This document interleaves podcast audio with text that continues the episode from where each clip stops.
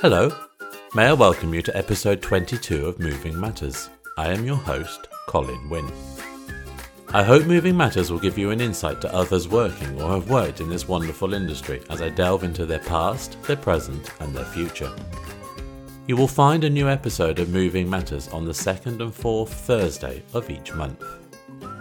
In this episode, we discover that my guest started in the industry in 1982 with Edwins of Eastbourne after relocating from Nelson, Lancashire. We discover why he believes self storage is a better solution to containerised, why his niche is overseas moving to Thailand. We talk about his Morris, his challenges, his high point, which was achieving membership to the BAR in 1995, what he would change within the industry, and he has strong beliefs on study tours. And as always, we end with not one, not two, but three funny moving stories. My guest this episode is Mark Ratcliffe, director of Mark Ratcliffe Moving and Self Store. Enjoy.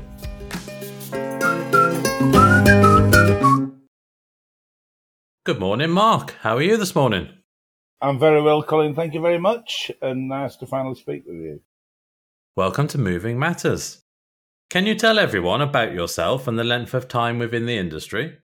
Yes, absolutely. Well, I'm Mark Ratcliffe, born in Manchester in 1962, brought up in Nelson, Lancashire, with my um, mum and dad and two sisters. Came down to Eastbourne in 82, started in the industry fairly quick, certainly by the mid 80s. Started off with a, an old truck, uh, collecting scrap metal and clearing rubbish and even tarmacking people's pathways and drives for them. And then found with a closed in Luton van, it seemed a bit easier and certainly drier and cleaner to start moving furniture and a few boxes around. And, and that's really, I mean, I started off as a window cleaner down in Eastbourne and then opened um, a local newspaper. And so in the classified adverts, removers and storers advertising. And like many, I looked at the adverts and thought, well, anybody can do that. So I called a couple of them and um, I got, got a job with the local removal company, Edwins of Eastbourne. And that was predominantly run by Eastbourne Fire Brigade which many movers did back in the 70s and 80s. Firemen make awfully yeah. good moving people. And there was yeah, only yeah. one full timer, Bernie, who I learnt my trade, my craft from. The, the owner, Jim Message, would have a long itinerary of people who work in what shifts at Eastbourne Fire Brigade. And uh, in them days, they could have second jobs. I doubt very much whether they can today, as I've often thought about going down there myself and trying to get fire crews to help me. Young, fit, a lot of common sense, they're obviously very able guys, you know, so they make great movies. So that's how I started, yeah, yeah, back in the early 80s. Can you tell everyone about your company and the services it offers today? Yes, so Mark Ratcliffe Moving has been going just over six years now. I felt when I set up Mark Ratcliffe Moving, it'd be my third and final time following A1 Worldwide Movers and the small moving company. We set up Mark Ratcliffe Moving, yeah, just over six years ago and we offer local domestic moving storage services as well as offering trade assistance. We feel as though we've got a one-stop move shop where clients can call in, buy packing materials, book their removal, be it inland, European, or, or farther afield to the other side of the world. We've got a self-store facility where people can deposit their own goods should they not wish to pay us to move them.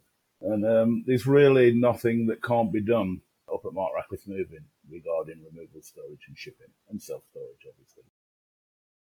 So, as you mentioned, you do self storage. So, you've recently entered into the self storage market. What was your decision factor in this over containerized storage, or are you still doing containerized storage as well? No, I mean, I got into containerized storage in the mid 90s and were the first in Eastbourne to do so. And I thought containerized storage was the best thing since sliced bread. But having said that, self storage came along from America as containerized storage did many years before that. And I think up to that point, the mover had always dictated to the customer where and how their goods would be stored.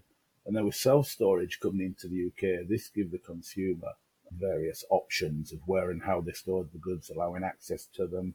And I really felt that this was the way forward. You know, I feel that furniture and effects should be stored in rooms, carpeted, temperature control rooms, just like in a house. I see many movers storing in wooden containers and having furniture and upholstery crammed into the containers, which isn't properly wrapped.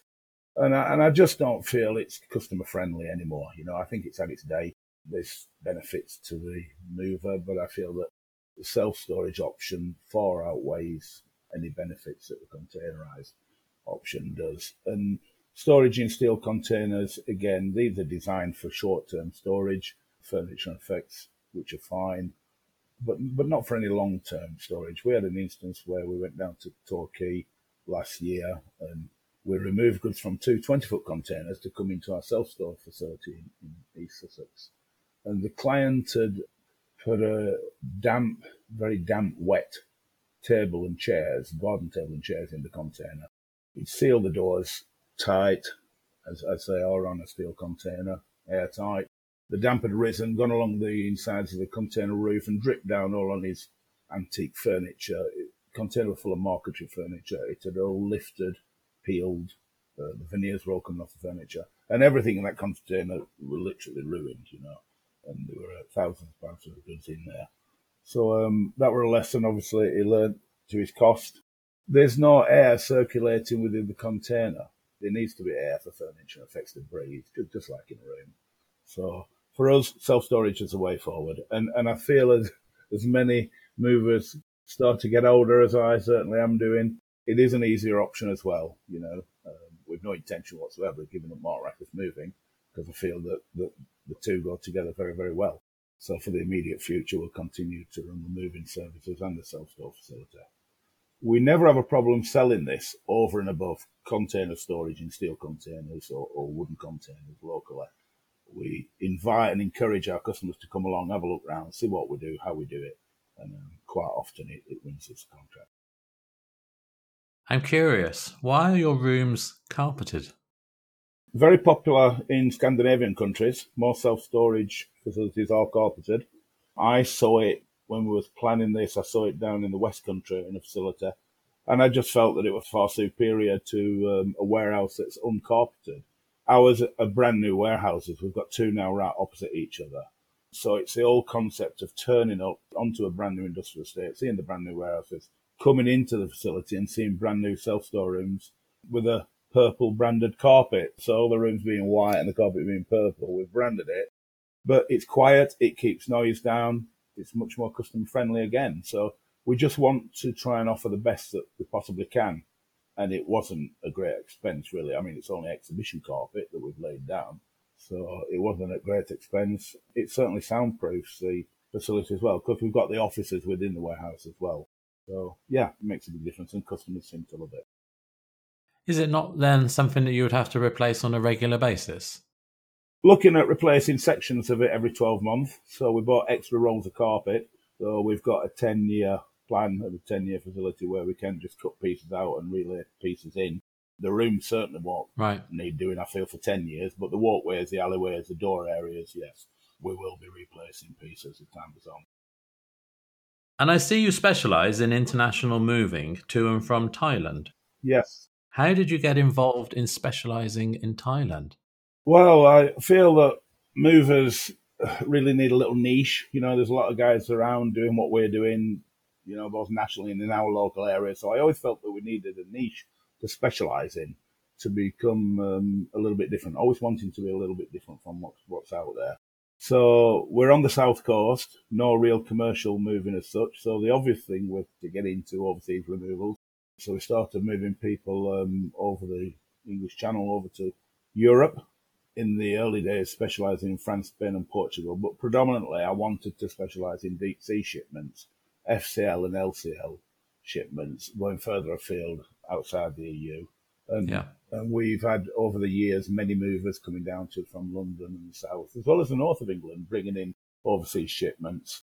And um, following the sale of A1 back in 2006, I took a sabbatical and started traveling to Thailand.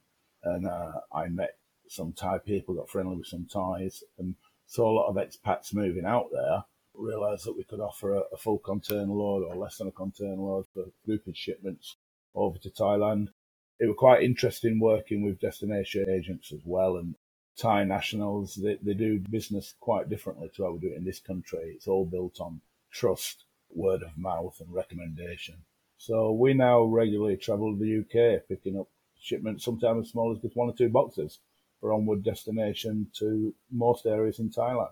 And it's much easier, quicker, and quite often cheaper now to move to Isan, uh, northeast Thailand, which is a 12 hour journey by truck from Bangkok after the goods have suffered a 6,500 mile sea voyage to arrive in Bangkok.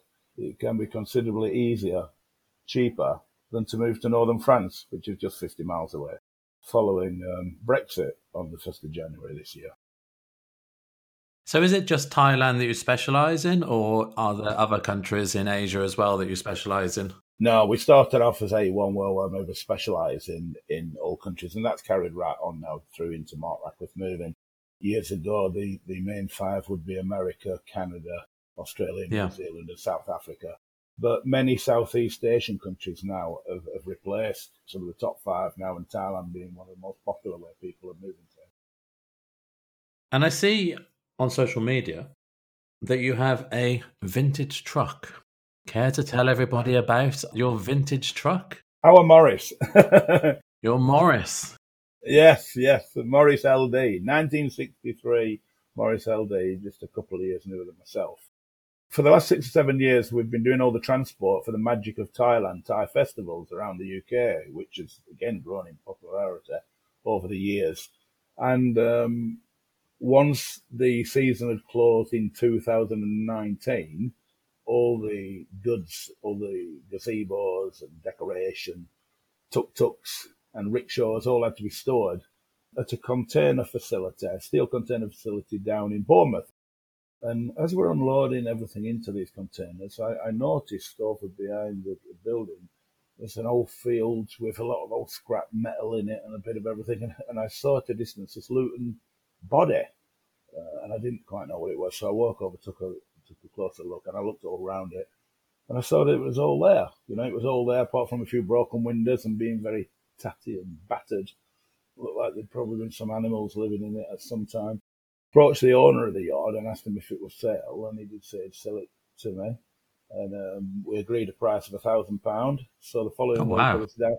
it was a good buy, I think. It was all there, like I say, it was just all there we agreed a price, and then uh, a week later, I was down there and we pulled it out of this field between us, got it on a trailer, and um, took it up to the famous Warrington bodybuilder Unique Van Bodies, formerly Marsden Van Plan. And I know they've done many projects like this in the past.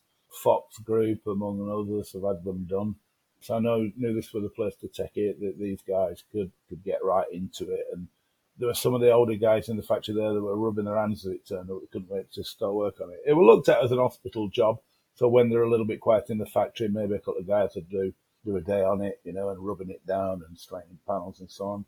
Now here we are 18 months later, because 12th of September 2019, I delivered it to them. And I just picked it up yesterday morning, 18 months later. But again, there were no rush for it at all. I had free storage for a while, so I'm quite happy about that while it was up there. and then brought it back down yesterday. So it's been bought really as a show vehicle to take to events, to shows, festival transport, and so on around Sussex, and really to promote Mark Ratcliffe moving, where I'll, I'll hopefully, when the pandemic starts reducing and we can move around a lot more freely and events can take place. Uh, we'll sit under a gazebo for a couple of days, giving brochures out and trying to encourage people to move with Mark Ratcliffe moving be it locally, nationally, or overseas. We'll have the, the vintage truck there. Hopefully, with a few tea chests in the back and some old sack trolley that weighs about 400 kilos. so, are you actually going to put an engine in it and things like that? We don't know. We, we at first I thought not, and now uh, we've had the outside looking cosmetically pleasing. We're going to start on the inside. One of the guys at Unique Van Bodies got underneath and turned the crank, and the engine turned. So now we feel as though we want to get it running, even if it's just to get it off on and off a trailer easier. And who knows, we might even get it out on the road someday. But it's work in progress. We're looking at another year or two to refurb the inside and get get the thing running. But hopefully that time will be reduced because it's possibly scheduled in to be at the Moves and Storage Show this November. Unique Van is wanted on their stand just to show what can be done with something, you know, approaching 60 years old uh, that can be brought back to look like showroom condition. So yeah, hopefully we can get it going. I did some research on it, Colin, and just to let you know, this was uh, £945 when bought new in 1963. And I wow. think for, for, another we see there's a choke on the dash, so it looks like a petrol engine, a little Morris four-cylinder petrol engine, something similar that would, would have been in a Morris Minor. It's only a two-ton van, but for another thirty-five pound, you could have had the diesel version. but yeah, if we could only buy vans for that price these days, eh? May I ask, what is your moving group and the Moving Group Academy that you are involved with?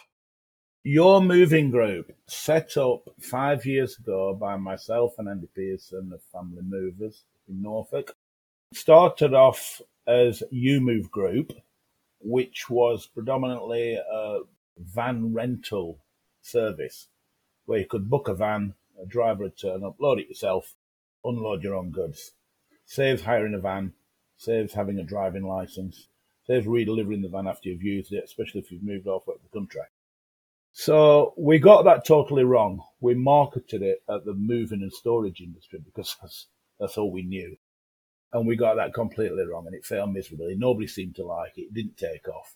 We still believe to this day if we'd have marketed this in a different way, who knows where we could be now with it. So coming on two years following UMove Group, we restructured and we made it into a membership. We looked at what were around, we looked at what was on the market, Andy and myself felt that we had something to offer where the others didn't. And so we, we turned it into a membership, renamed it Your Moving Group, Your Moving Group for the customer and for the mover. So this is an exclusive moving group now with our members who we visit, who we spend time with them. We'll look at their procedures and how they're carrying out moves and so on and their office procedures. So they're inspected, certified for professionalism, before achieving membership status. And we network together. We're small in numbers, but we feel that we've got quality within within the group. We regularly help each other with trade assistance around the country. Andy and myself are regularly on the phone to some of the newer movers in the industry, helping them out with just everyday queries.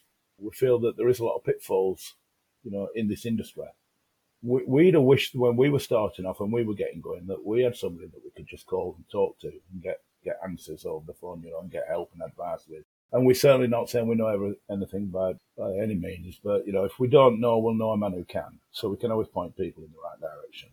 It's just that helping hand at the end of the day, you know. And and for the more established movers, they feel comfortable in the sense that they're going to get quality trade assistance turning up to help them wherever they are around the UK whenever possible.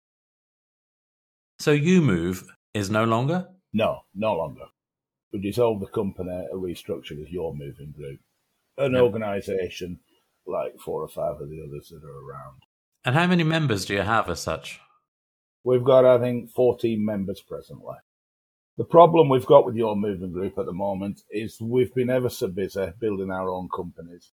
Oh, absolutely and, and we don't really have a lot of time to spend on it, at it, you know, taking it forward. So we are open to offers. If there's anybody out there that would like to join myself and Andy in your moving group, helping to take it forward and build it up on what has already been done, we'd be more than welcome to speak to you. We have spoken to a few people in the industry and see if they want to get involved with us. Everybody's the same. Everybody's that busy, you know. And yeah, got their own wrong time at the moment. Definitely. Yeah, definitely. Everybody's got a um, everybody's got a company to run right now. Yes. It feels so good though to, to belong to something. And there isn't the day goes by that we don't promote it and sell it to customers and speak about it. And it, and it does help win business. It certainly helps win business. It's good to belong. So the Moving Group Academy is the fundamental and educational side of the industry. This is something that we'd like to see running along the lines of the old TMI, the Movers Institute. We've got our own in-house specifically designed training centre up in Norfolk, run by our own Andy Pearson, who's trained many thousands in the industry. It's all about learning to do things the right way, having an understanding in the industry, amongst many, many other things. And for some, it's a stepping stone for uh, your moving group membership. The old TMI, yeah, I remember those days. I used to be a member of the old TMI. Excellent. Well, some of the Good best fun. times Andy and myself had were going on study tours in yeah. um, 2002 around London and Europe, and then 2004 into South Africa. And we both say, we, you know, we learned more in a week, 10 days doing that, than you'd learn in five years on the vans or sat behind your own desk. So your moving Yeah. group have already had its first study tour where we went went around the UK.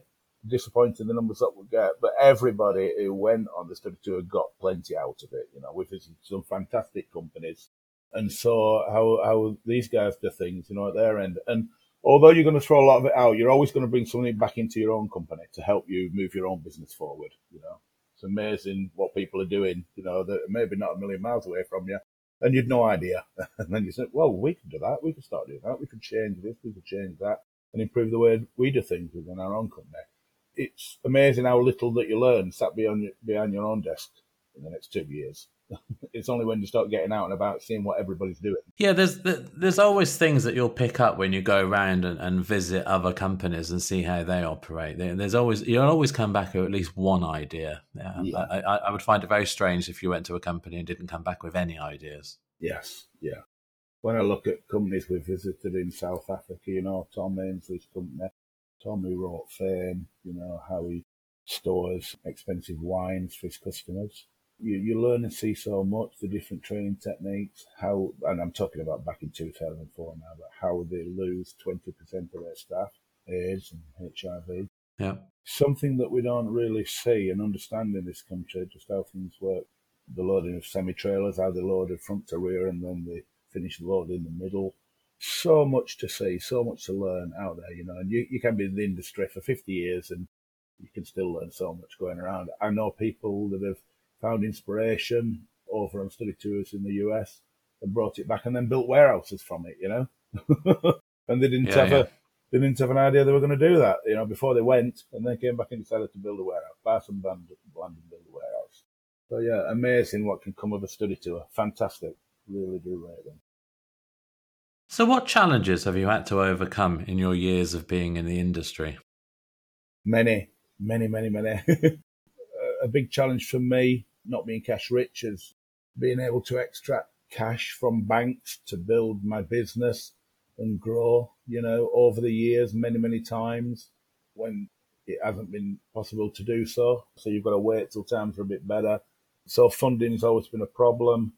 BAR membership was a great challenge uh, years ago, uh, in the days before it was common knowledge for the BAR to tell you why you hadn't been successful in your application. And it was three or four times until I had an application accepted. I remember it taking almost five years to acquire a contract to store 4.7 million files for Eastbourne District General Hospital and the Conquest Hospital at Hastings, with all the deceased files in the area going back seven years. So this was a project that we undertook. We managed to gain this contract and it took, I think it was over seven weekends to move these 4.7 million files into store. So we had to have purpose-built racking, which were all secure, as all the files were obviously classified. All the files had to be kept in numerical order whilst being moved and stored. So we had to retrieve a file within an hour at any point and deliver it to one of the two hospitals that were storing the Oh, file. wow. Yeah, yeah. So that were um, quite a feat. But yeah, it took nearly five years to get that contract, but then eventually we got it. And then two years later, A1 was sold. and continues to trade today, but they'd no longer have the contract. So, the BAR was a challenge, you say? It was. And that was in the days of A1. Yeah. What about Mark Ratcliffe moving? I see they're not a BAR member. Do you have any aspirations or intentions to become a bar member? Yes, absolutely. Yeah. No, Mark Ratcliffe Moving presently isn't a member of BAR. Watch this space. I'd like to think that's something that's achieved uh, in the very near future. And if you could change anything from your moving past, what would it be? To have more of a balance of life, to have not committed myself 100% to my work in the industry, and my businesses. Don't get me wrong, I've no, I've no regrets. I've loved it and enjoyed every minute. And I'm still now in year 38 or 39, is it? I'm still doing 90 to 100 hours a week because it's what I want to do. It's what I chose to do. But I feel that if I'd have given myself more of a balance of life with a personal life, I, I could possibly now, in my later years, be uh, a little happier, certainly healthier for it. But you don't find, though, in the removal industry that people that are running their own businesses, they don't have nine to five jobs. You know, their, their, their hours, you know, they start from the moment they wake up. And, you know, if they can get to bed at night and get a good night's sleep, well done, thumbs up. But absolutely, that is just part of the moving industry. And it's even, it's got even worse in the current day because you've got social media and people think that you're available 24 7. Yeah. Yeah. And it just seems to be a modern way of the world. People want instant, they want it now. They want to be able to speak to you now. They want to book now. They want everything on their phone now there's good and bad about it. I mean, I used to love it sort of back in the 80s, early 90s when all our work were booked in like four to six weeks in advance. You looked at the diary, you knew exactly what you were going to be doing over the next month or two. Now the work's diary is changing by the hour. You know, it's on, it's off. It's it's yeah. It's a very fast way of doing business. Don't, don't know if I like it. The same. Uh, it will look much better when it was steadier back in the day. but it's just the way of the world. It's the way things are now. You know, and people want quotes instantly. And if we're dealing with new customers, if they don't get a quote, say within an hour, they've just already booked with somebody else. It's gone. The business is gone. So you've got to try and be geared up to do that. You know, to quote people within an hour.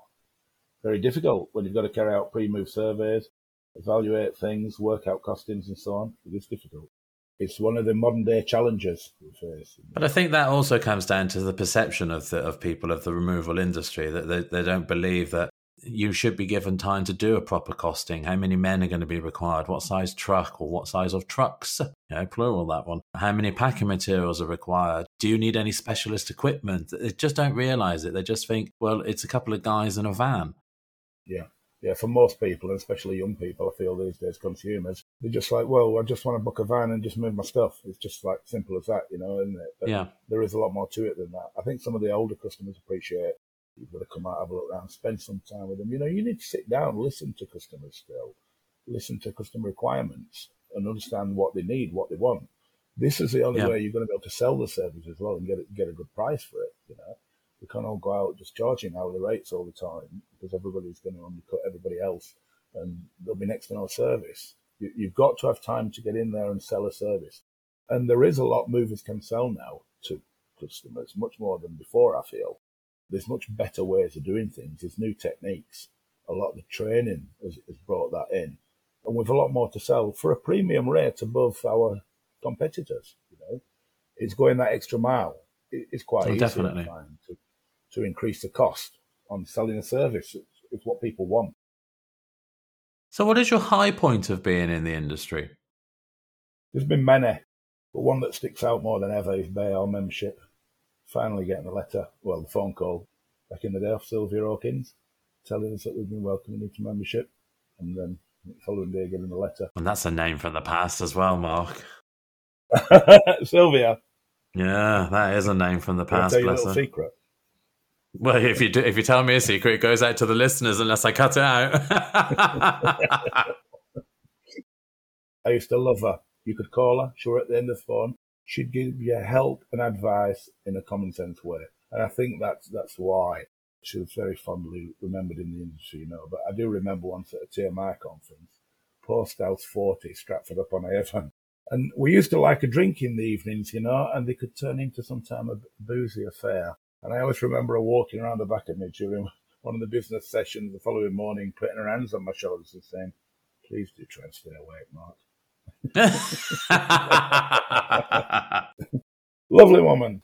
So yeah, the day before the letter came that we'd been accepted into membership, and when we got the phone call from Sylvia, I ran out of a junk shop I currently occupied with a couple of Luton vans and a seven and a half tonner.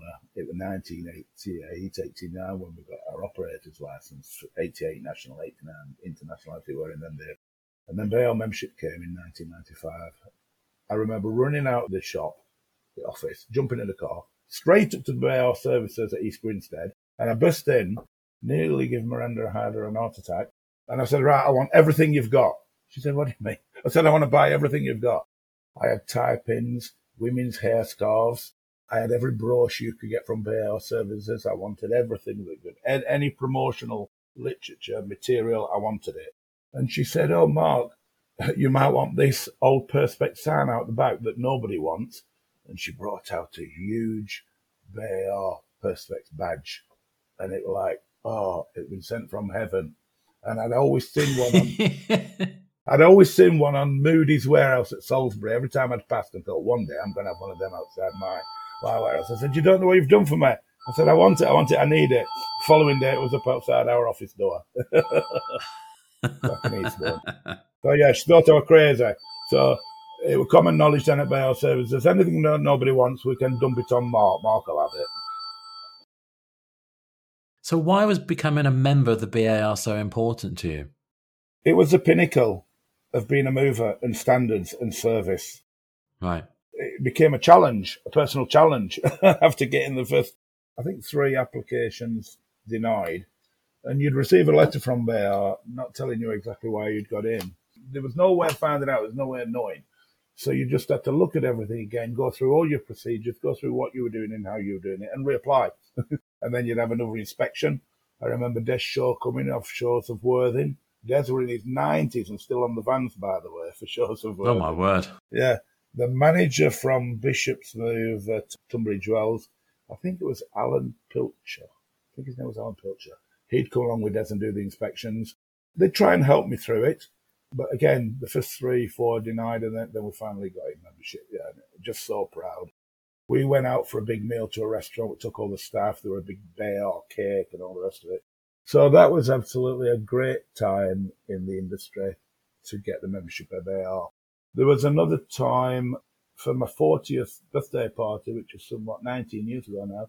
We had um, a party at the Cavendish Hotel in Eastbourne, which was more like a BAR conference. Do you remember Moving Story and Elite Removals and Ken Colley, the manager? Most definitely. Well, Ken Colley was hired for the night to come along and do a This Is Your Life presentation, which were very, very good. There was a quiz on the stage. It was, it was just like a little BAR conference.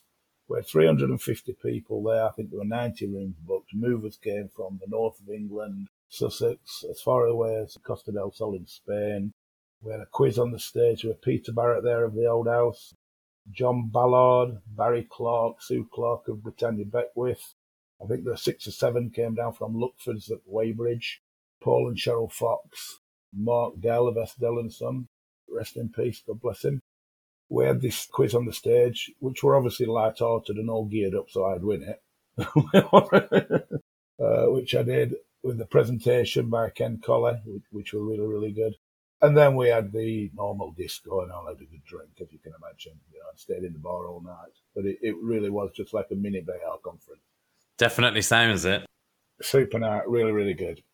That was another high point. So, what one thing would you change within the moving industry?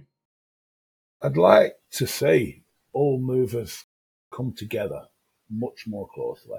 Stop all this distancing from each other, like we see the distancing that we see on, on social media, the criticism, you know, it, it's not helpful. It doesn't do anything any good for anybody, and especially the industry. I feel and believe that there's people out there that are in this industry that work uh, very hard and tirelessly to improve the industry and standards. If some of these people got together, I believe we could create something really, really good, really, really special, where we all work together and become one as an industry. We could create something that's not in any other industries, working much closely together and really helping out each other. You know, that's one thing I'd like to see change within the industry. We've always worked with other companies and we've always made money out of other companies. We always believe it's really good to network and work together and help each other. You know, it's a way forward, especially in quite a time. And it's all the positive things that I'd like to see to be done, which aren't, you know, there's too much criticism there's too many people looking at other people and worrying about what they're doing rather than getting up with themselves. Sadly, it may never happen. Sadly, this may never happen as I'd like to see it. You know, the alternative for yourself, your own business, is to go out there and, and do it for yourself and, and think, well, if you can't make it work together as a whole as an industry, I need to really take myself forward and move my own business forward. So I'll stop worrying about what everybody else is doing. I have a good idea what they're all doing anyway. I can certainly do more to improve things for myself. So one contradicts the other, but that's what I'd like to see happen. Whether it will or not, we'll have to see. Unfortunately, social media prompts negative comments and stuff like that. But as a rule, the industry is just, as I've said many times before on the podcast, it's one big, massive family, and everybody helps each other rather than you know, slags each other off. But you do get the odd negative comment from social media. That I definitely get and understand. And it'd be nice if that stopped. But, it'll never stop. we're all out there. We're all doing the same thing. We're either lads that have got out there, bought vans, and, and trying to build something up for ourselves and our futures, or or we've had a company passed down to us, or we've stepped into our father or grandfather's shoes or whatever. But yeah, predominantly we're all doing the same thing. We're all bumping furniture, as he's got in the old days. We're all moving furniture and boxes, slightly in a different way here and there. And that's where all the, the, the social media criticism comes in. But we're all doing the same Yeah. thing at the end of the day. I, I feel that movers could do a lot better if they listened to each other more, helped each other out more, and got involved, you know, really got involved with each other. And the study tours are a perfect way to do all this, you know, going forward to the future. It's great to go around and see what everybody's up to. And there's a lot, you know, there's a lot of good people in the industry that welcome you in and want to share their ideas and their knowledge and how they're doing things, their techniques with you, you know, whether it's vehicles or warehousing or office systems. There's a lot of people that do really want to help. They want to help, but sometimes it's difficult to help because if you want to help, then it's the best way of helping is to join associations like the BAR, get involved in the councils. But most people are running a decent sized company and they don't have the time to go and spend a day in Watford at a, a national council or whatever. It's very difficult for people today. Very, very difficult. It's true, it's true, Colin, but you got to make the effort. Oh, absolutely. It don't come easy, does it? To create something or to achieve something very good, you, you're not going to get it, you know, sat on your backside thinking about it and talking about it. You've got to get out there and do it. The study tours are a great way to do it. Getting involved with BAR or your trade association is a great way to do it. I became area secretary for East Sussex for five years. I wanted to know what were going on before anybody else. I wanted to know at first hand what were happening in the industry. And as area secretary, you get to know this. I then became, I took over from Peter Barrett at the old house as uh, Sussex area chairman for two years.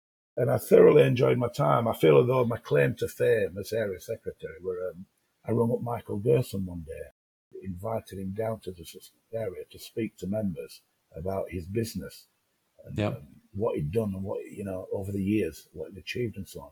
And they were absolutely fantastic, you know. We used to always get the insurance salesman and the insurance expert, the guy from the tax office, you know, and you can see people falling asleep around the table. Sorry, Greg Wildman, if you're listening.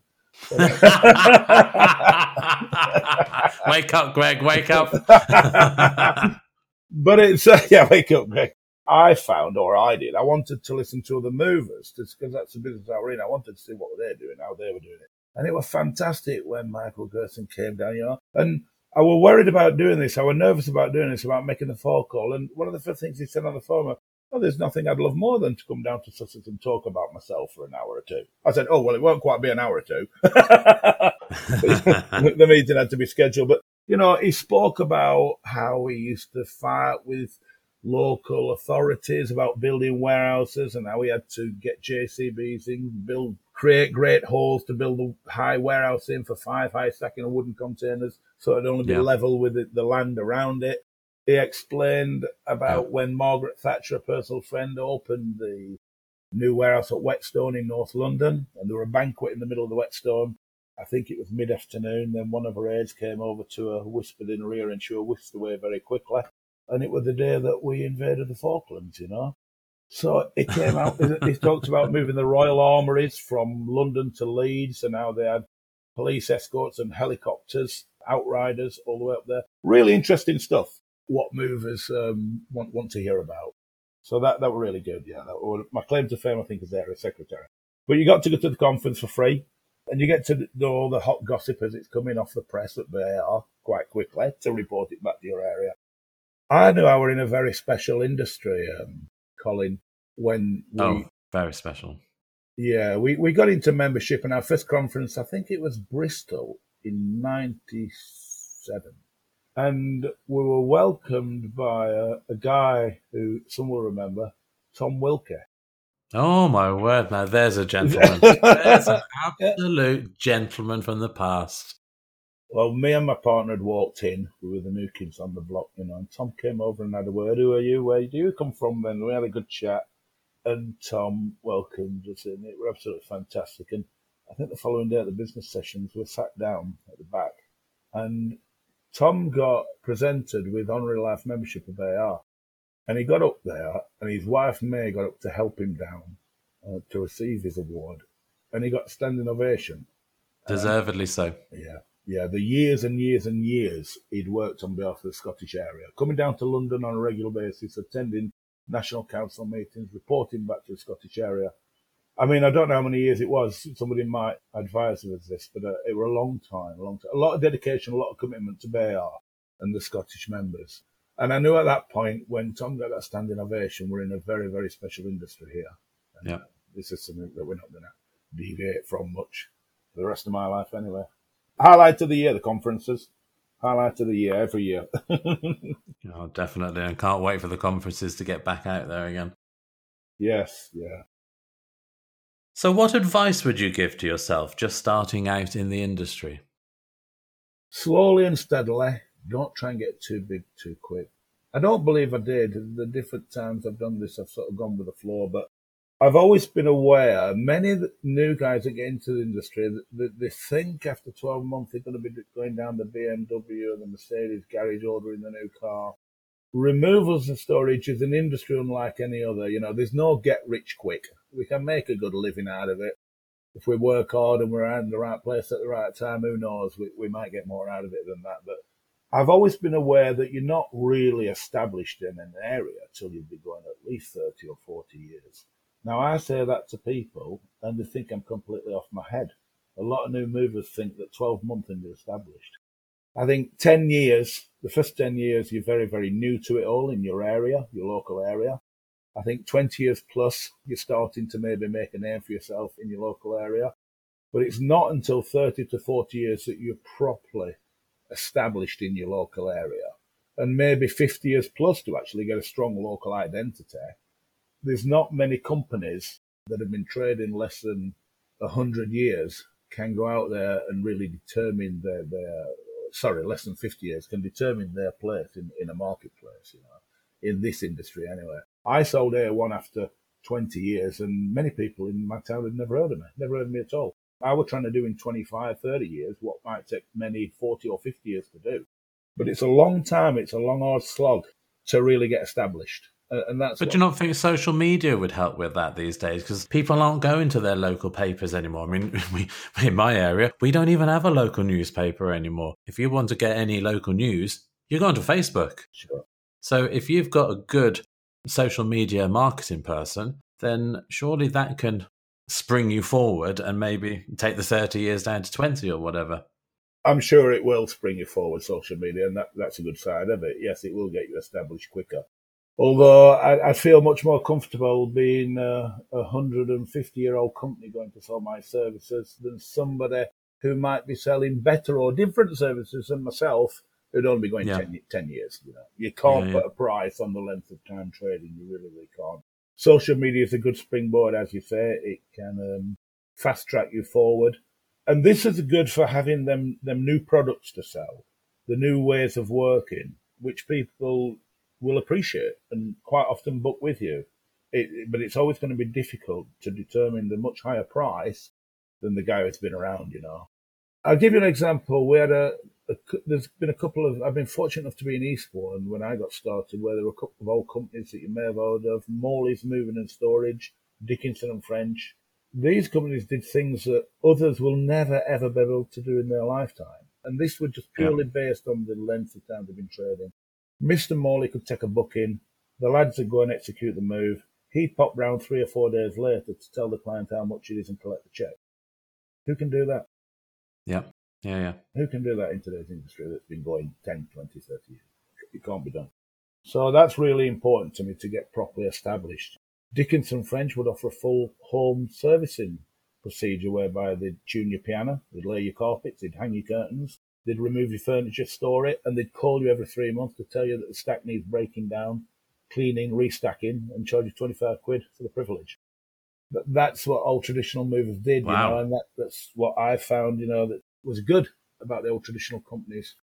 The new guys have got to just try and promote themselves, yeah, on social media. They've got to come out with new ways, new techniques, new ways of working to take themselves forward and command that high price, which we're all trying to achieve. So, where do you see yourself in the industry in the next five years? Is there anyone ready to step into your business shoes at all? Oh, Colin, now there's a question. It just so happens that It just so happens that four weeks ago, last Friday, I eventually got to where I want to be. And that were a really important pinnacle point for me in, in my working life.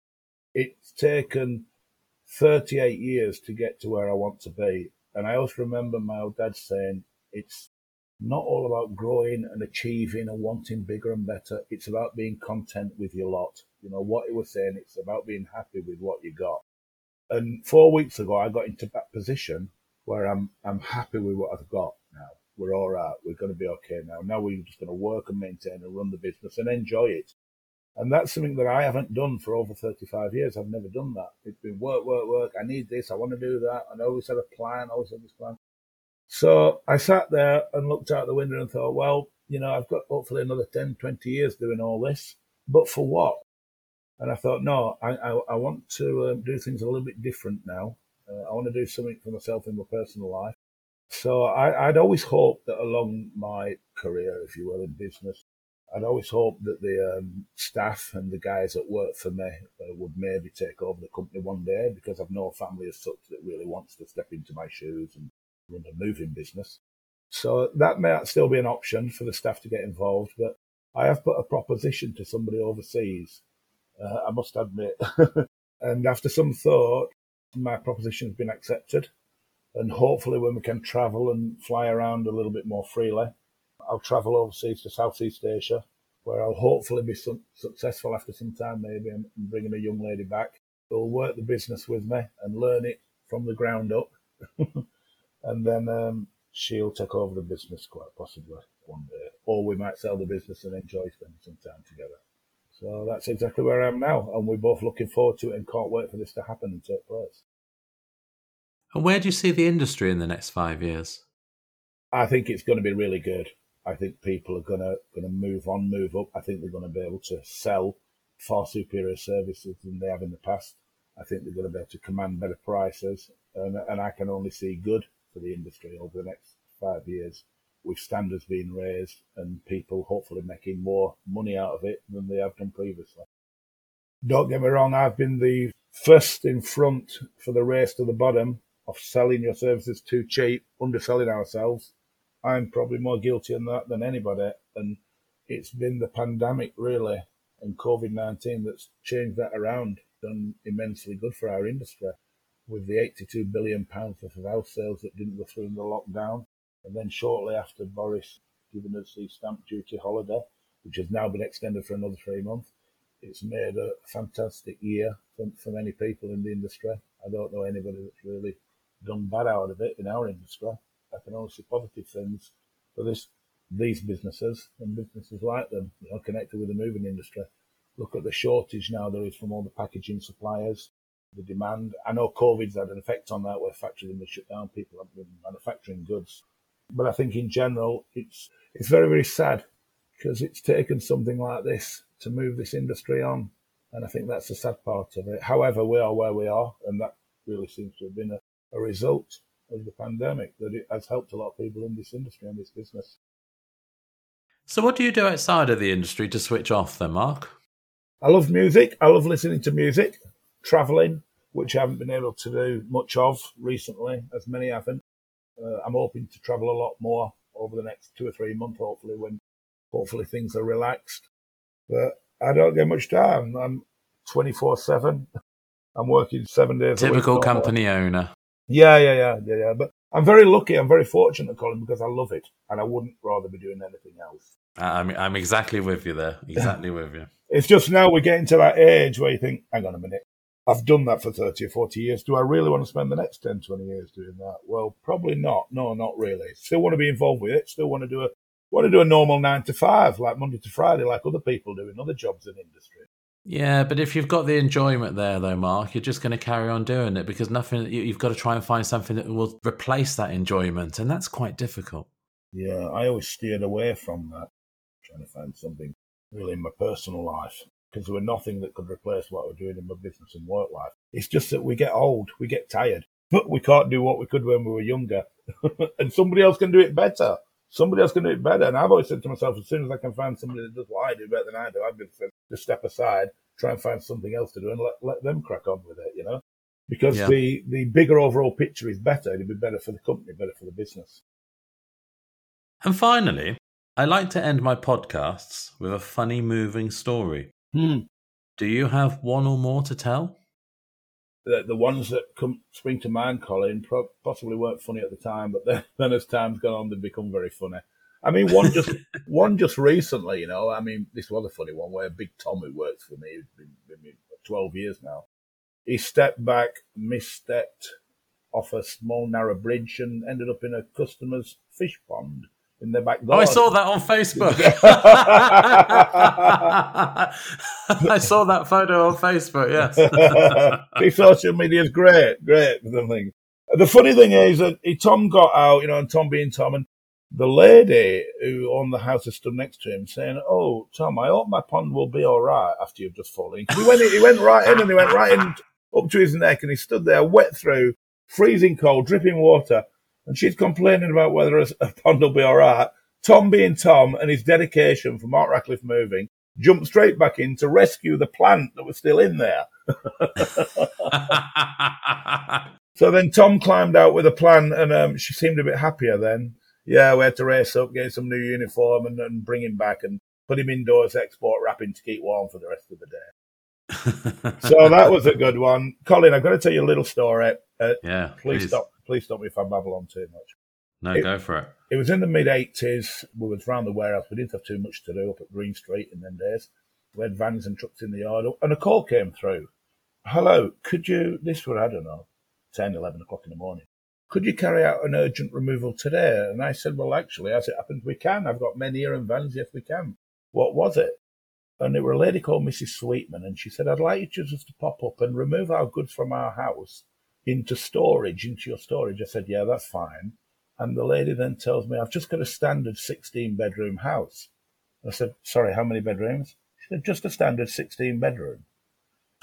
So I said, I said, right, we'll be with you in an hour. So we, you know, challenge straight away. We had to go and have a look just for sake of going to have a look at 16 bedroom house. So four or five of us jumped in vans. We all drove up to Cuckfield in West Sussex. When we walked into this property and talk about being out your depth, I'd never ever seen any of this furniture before. It were all antique furniture, all period pieces. There were a Davenport and a single bed in every bedroom. The hallway must have been 16 foot wide, which housed four harpsichord pianos. She had circular dining tables that opened. I remember looking at one bookcase, the entire length and height of a wall. I thought, well, I've never seen anything like that in my life. It, they were that old, it wasn't held together with any fixings or screws. It actually, in the end, it just all lifted apart. We spent three days there and two nights packing and removing everything.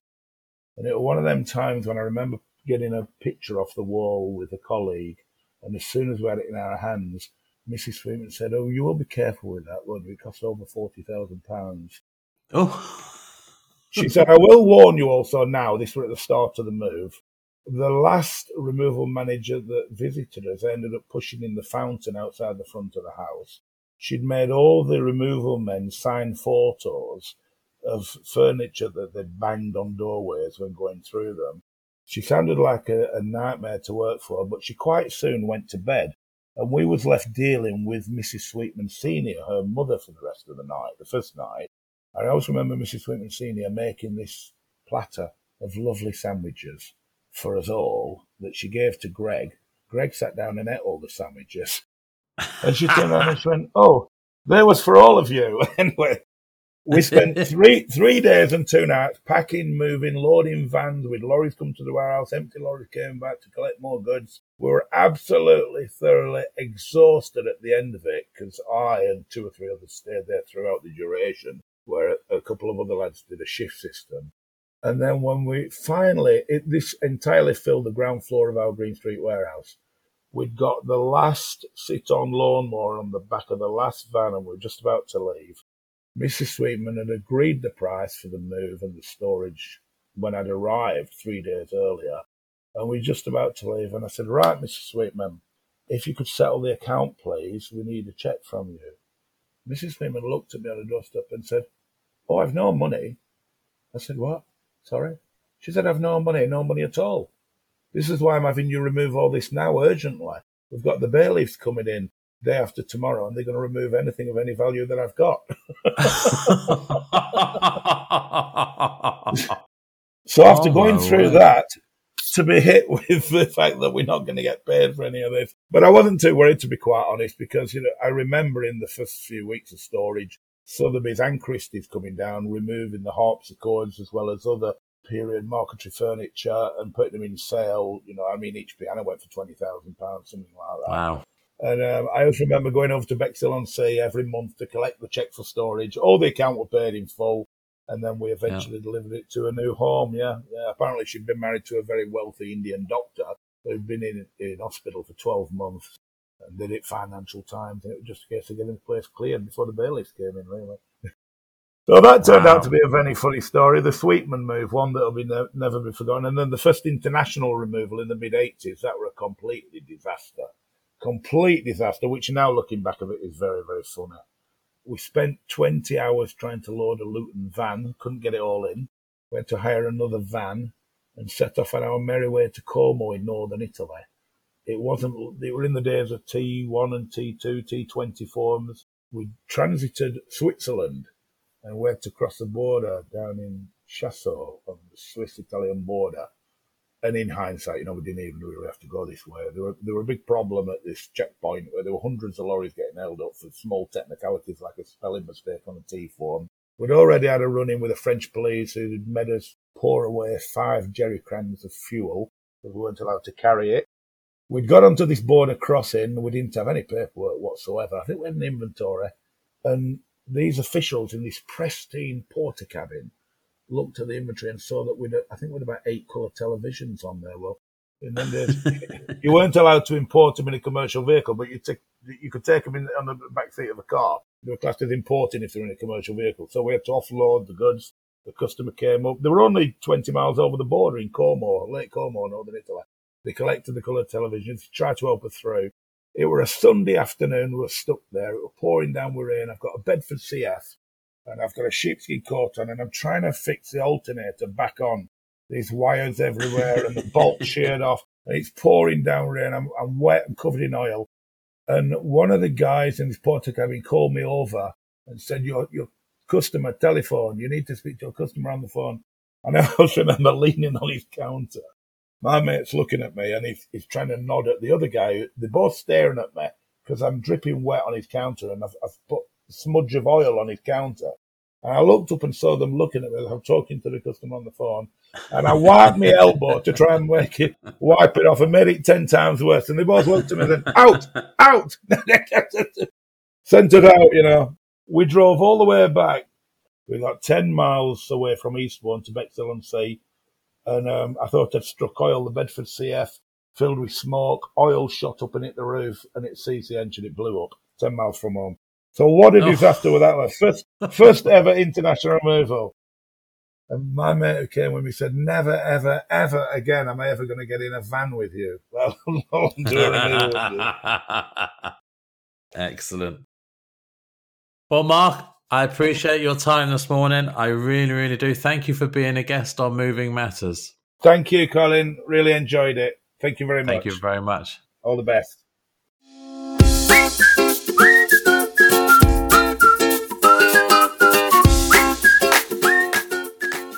I sincerely hope you enjoyed episode 22 of Moving Matters. Please rate, review, and subscribe in your favourite podcast player of choice, and please tell your industry colleagues about Moving Matters. My thanks and appreciation go to Mark Ratcliffe of Mark Ratcliffe Moving and Self Store for giving up his time to record this episode. Thank you again, Mark. If you would like to know more about Mark Ratcliffe Moving and Self Store, and the services they provide, then you will find links within the show notes for this episode and on our webpage, movingmatterspodcast.co.uk. And please, if you have a funny moving story that can be relayed to our listeners, or you would like to be a guest on the podcast, then do reach out to me by completing the contact form on our webpage, movingmatterspodcast.co.uk. Well, that is all from me, so until next time, keep moving.